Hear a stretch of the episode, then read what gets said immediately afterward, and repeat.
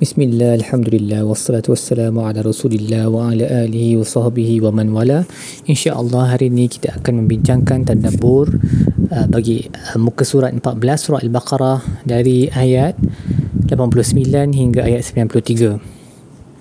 Yang pertamanya pada ayat falamma ja'ahum ma'arafu kafaru bih fala'natullahi 'alal kafirin.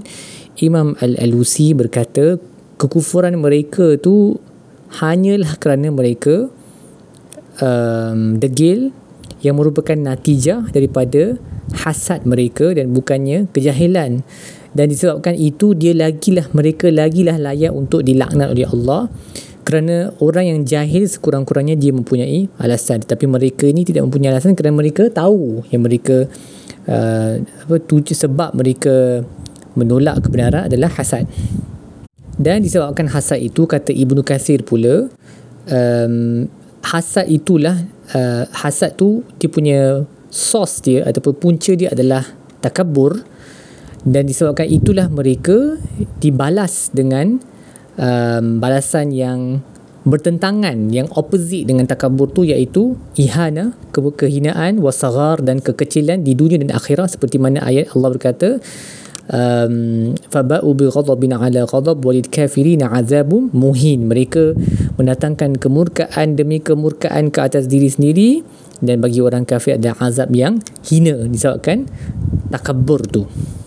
Dan ini adalah sesuatu yang terkenal di kalangan para ulama, satu kaedah dalam uh, di dalam Al-Quran yang mana kita panggil al-jazaa' min jinsil amal. Maksudnya balasan yang akan diterima oleh seseorang itu bersesuaian dengan jenis amal dia ataupun kategori amal dia. Jadi sebabkan mereka takabur, maka hukuman mereka pada hari kiamat dan di dunia juga adalah opposite, bertentangan takabur, iaitu kehinaan.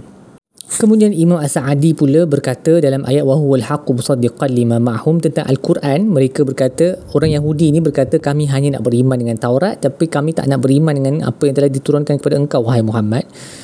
Jadi Imam As-Sa'adi berkata, kenapa tak nak kenapa mereka tidak mahu percaya dengan Al-Quran, sedangkan uh, mereka kata mereka percaya kepada Taurat, dan Al-Quran ni adalah yang uh, membenarkan Taurat tu. Dia adalah sama sebenarnya dengan Taurat, nazirihi, maksudnya dia adalah uh, equal kepada Taurat, tetapi lebih hebat lagi lah kerana diberikan kepada seluruh manusia, dan ia membenarkan semua yang berada dalam Taurat. Jadi kalau kamu percaya kepada Taurat, kenapa kamu tak percaya kepada Al-Quran? Bukankah ini sejenis um, ta'asub, mungkin ta'asub yang kita selalu, selalu sebut ta'asub kan, dan mengikut hawa nafsu, dan memang itulah dia, mereka tak nak percaya kepada Al-Quran kerana sifat ta'asub mereka, ingat mereka sahaja yang betul, dan juga kerana mengikut hawa nafsu.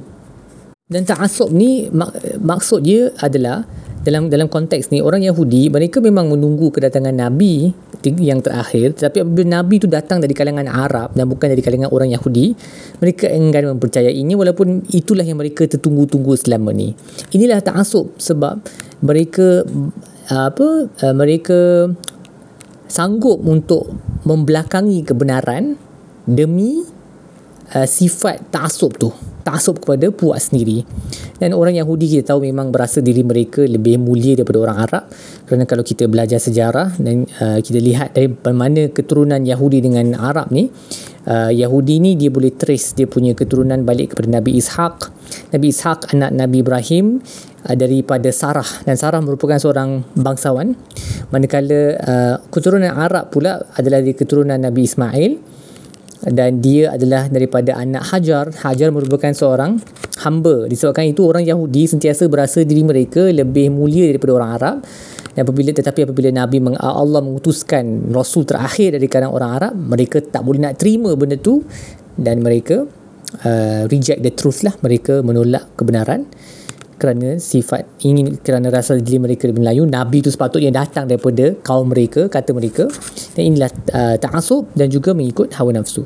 Baik, apa yang kita boleh belajar daripada buku surat ini? Yang pertama, um, hasad terhadap orang lain, um, hasad terhadap apa, fadilat-fadilat yang telah Allah kurniakan kepada orang lain, akibatnya adalah kemurkaan Allah dan juga azab yang uh, menghina, yang penuh keinahan. Jadi kita perlu jauhilah sifat hasad ni.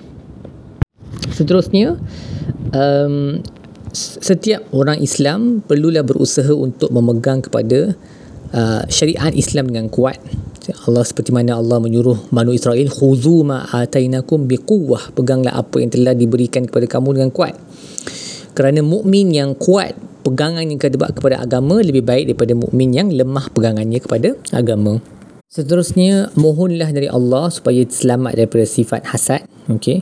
Dan juga mohonlah daripada Allah supaya, di, supaya dikurniakan sifat tawaduk. Tawaduk ni maksudnya rendah dirilah, dan latihlah diri sendiri untuk sentiasa uh, rendah diri, kerana tawaduk ni miftahul khair, dia adalah kunci kepada segala kebaikan.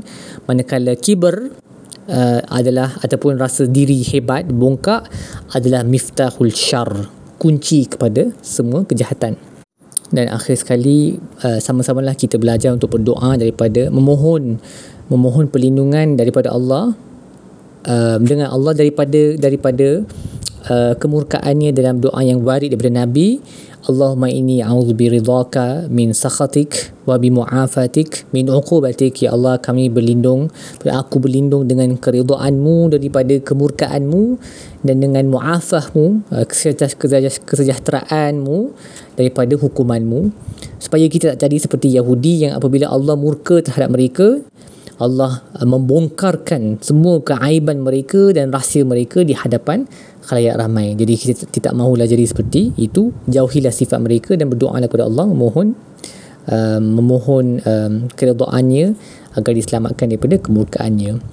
Setakat itu sajalah tadabbur pada hari ini. InsyaAllah kita akan sambung pada episod seterusnya. Wassalamualaikum warahmatullahi wabarakatuh. Wa ala alihi wa sahbihi wasallam. Walhamdulillahi rabbil alamin.